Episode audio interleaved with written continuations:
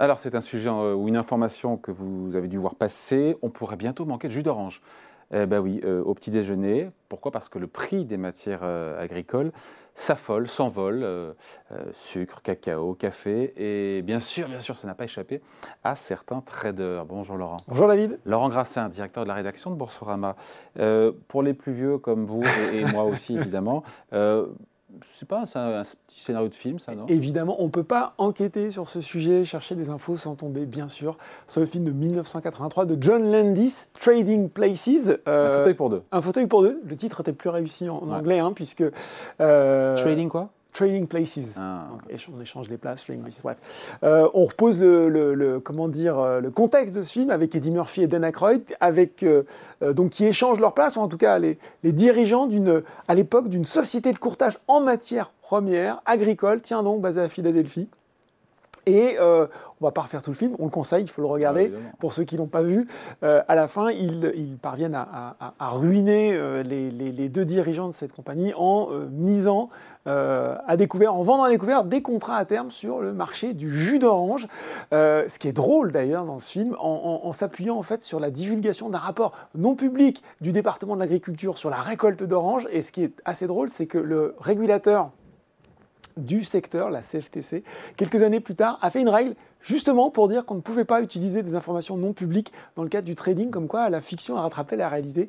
Mais on est en tout cas bien dans le débat actuel sur euh, ce qui se passe en ce moment sur le marché du jus d'orange. Bon, voilà donc pour le petit clin de cinématographique, même si finalement ça décrit relativement bien assez bien ce qui est en train de se passer en ce moment sur euh, le jus d'orange. Euh, le jus d'orange qu'on appelle fait, fait, partie de ce qu'on appelle les soft commodities. Oui, on, on, différencie pour, pour les gens qui veulent un peu creuser le sujet entre les hard commodities, celles qu'on extrait de la terre, hein, typiquement les métaux, euh, le pétrole, le gaz, les soft commodities, celles qui, euh, comment je pourrais vous dire ça, qui croissent, de, ouais, qui poussent sur la terre, c'est ça exactement, vous l'avez dit, euh, le cacao, les oranges, le sucre, le café, etc. Et depuis le début de l'année, bah oui, vous l'avez dit David, c'est la folie sur les prix, plus 30% pour le jus d'orange, on est quasiment à plus 100% sur un an.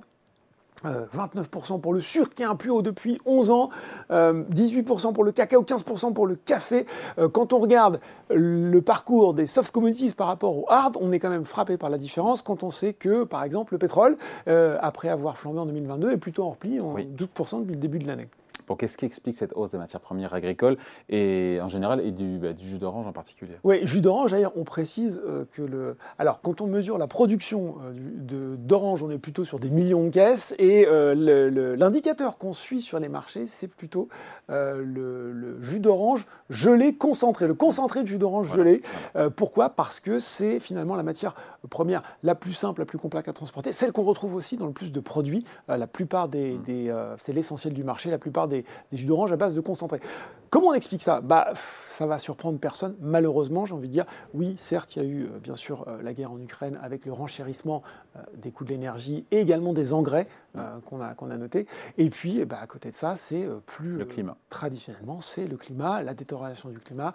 on va parler, donc, les principaux pays producteurs d'orange, on retrouve le Brésil, les États-Unis, la Chine, le Mexique.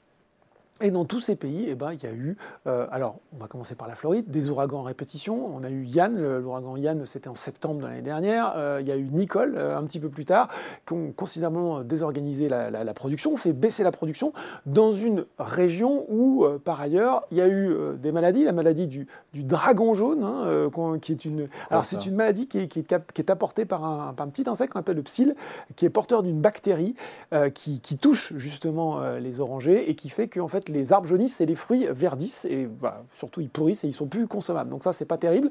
Euh, il y a eu euh, de la sécheresse, notamment en Espagne, il y a eu de la sécheresse. Euh, au Mexique, on a eu des problèmes également au Brésil. Tout ça fait que la production a considérablement baissé. Et que finalement, le seul pays qui s'en sort, je rajoute en Floride qu'il y a aussi une, compétition, si je puis dire, sur le foncier, puisque beaucoup de gens sont intéressés. On plante moins pour à la place euh, faire, du, faire de l'immeuble, de l'habitation ou du business. Donc, voilà. Et, ce qui veut dire qu'en plus d'une baisse tendancielle de la production, on se retrouve euh, cette année avec un véritable euh, goulet d'étranglement, pénurie sur ce fameux concentré. C'est le Brésil qui aujourd'hui est encore en capacité d'alimenter, mais il, est, il a mis des quotas alors qu'une grande partie de la demande se répercute sur lui. Bon, en tout cas, pour certains, c'est une opportunité, une opportunité d'investissement qu'il ne faut pas louper. hein. Oui, et c'est forcément. euh, ce, qui est, ce qui est à noter, euh, sans mauvais jeu de mots, vous allez voir, je vais en faire quelques-uns, mais c'est malheureusement, c'est un marché très concentré, le marché du jus d'orange. Voilà, Ça y est, je l'ai fait. Oui, voilà, bah, j'y peux rien. Puisqu'en fait, on se rend compte que euh, une poignée d'intervenants, 5% d'intervenants, euh, assurent la quasi-totalité des échanges quotidiens sur les C'est différents qui, ça? On retrouve bah, les grandes firmes de négoce. Euh, alors, c'est moins connu, mais J'invite les gens qui nous regardent à creuser un petit peu quelles sont ces, boîtes. Je veux parler de Cargill, euh, Louis Dreyfus, euh, ADM, qui sont les grandes compagnies de négoce de matières premières agricoles. On retrouve euh, les sociétés qui animent aussi les indices euh, sur les matières premières. Euh, et on retrouve, bah, sans grande surprise, David, des hedge funds euh, qui vont s'intéresser à tous les placements alternatifs, y compris les matières premières agricoles, ou encore bah, des fonds, ce qu'on appelle multistratégies, qui vont piocher là aussi dans différentes classes d'actifs pour essayer d'établir de la performance. Du Citadel, du Millennium par exemple, là aussi pas forcément des noms très connus du grand public. Ce qui est intéressant quand même de constater, c'est que Bloomberg faisait état il y a il y a peu d'un article qui montrait que justement ces, ces fonds multistratégie étaient en train de recruter beaucoup des gérants de matières premières agricoles, pas forcément du jus d'orange, ça pouvait être le blé, ça pouvait être euh, d'autres matières premières agricoles, mais parce qu'ils ont bien compris qu'on était euh, sur une volatilité des cours qui était assez forte en ce moment et qu'il y avait peut-être là une niche euh, de profit à euh, cultiver. En Ouais. tout cas, voilà, c'est le mouvement de fond pour le moment. Ouais, cultivé par peut-être pas par tout le monde. En tout cas, vous écouter, c'est pas vraiment un marché qui est pour les particuliers. hein. Alors, c'est pas vraiment un marché qui est pour les particuliers. Et puis, euh, un peu comme euh, ce qu'on s'était dit à l'époque, vous savez, on avait analysé les contrats à terme qui avaient vu le jour en Californie. Sur l'eau. Et sur l'eau, exactement. Et on s'était dit, c'est pas parce qu'on peut le faire qu'il faut forcément avoir envie de le faire. Euh, on Enfin, ça pose des questions philosophiques, éthiques. et euh, complètement, voilà. Euh, ce qu'il faut dire, c'est que de toute façon, vous l'avez dit, c'est un marché qui est peu pas accessible à l'investisseur particulier. Euh, on l'a vu, hein, la plupart des acteurs sont des acteurs entre guillemets professionnels. Euh, c'est un marché, là aussi, jeu de mots, peu liquide. Euh, donc euh, C'est pas simple. Il n'y a pas vraiment d'ETF pour le coup, de, de- de fonds indiciels qui permettent de s'exposer justement parce que le marché est trop étroit, pas vraiment d'ETN non plus. Il y a des produits qui existent sur les matières premières agricoles qui sont, qui, qui sont un peu plus larges, paniers qui sont des voilà, qui sont des paniers, ou alors ça se fait via des, euh, via des CDS pour des produits assez complexes. Donc c'est pas forcément euh, euh, Des CFD. des CFD, pardon. Oui. des CFD. C'est pas forcément ce qu'on ce qu'on ce qu'on conseille.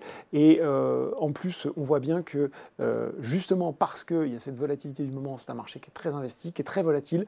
Euh, et quand là, on lit vraiment tout et son contraire, comme quoi ça pourrait continuer à progresser. À l'inverse de se dire que finalement, si le prix se renchérit trop, il va y avoir un arbitrage des consommateurs qui pourrait entraîner une forte correction. Bref, le jus d'orange vaut mieux le garder sur sa table du petit-déj plutôt que de vouloir traiter dessus. Il y a des choses plus, sans doute plus simples et, et plus orthodoxes à faire. Voilà, pour avoir sa petite dose de vitamine C. Voilà. Merci beaucoup, Laurent. Merci David. Salut.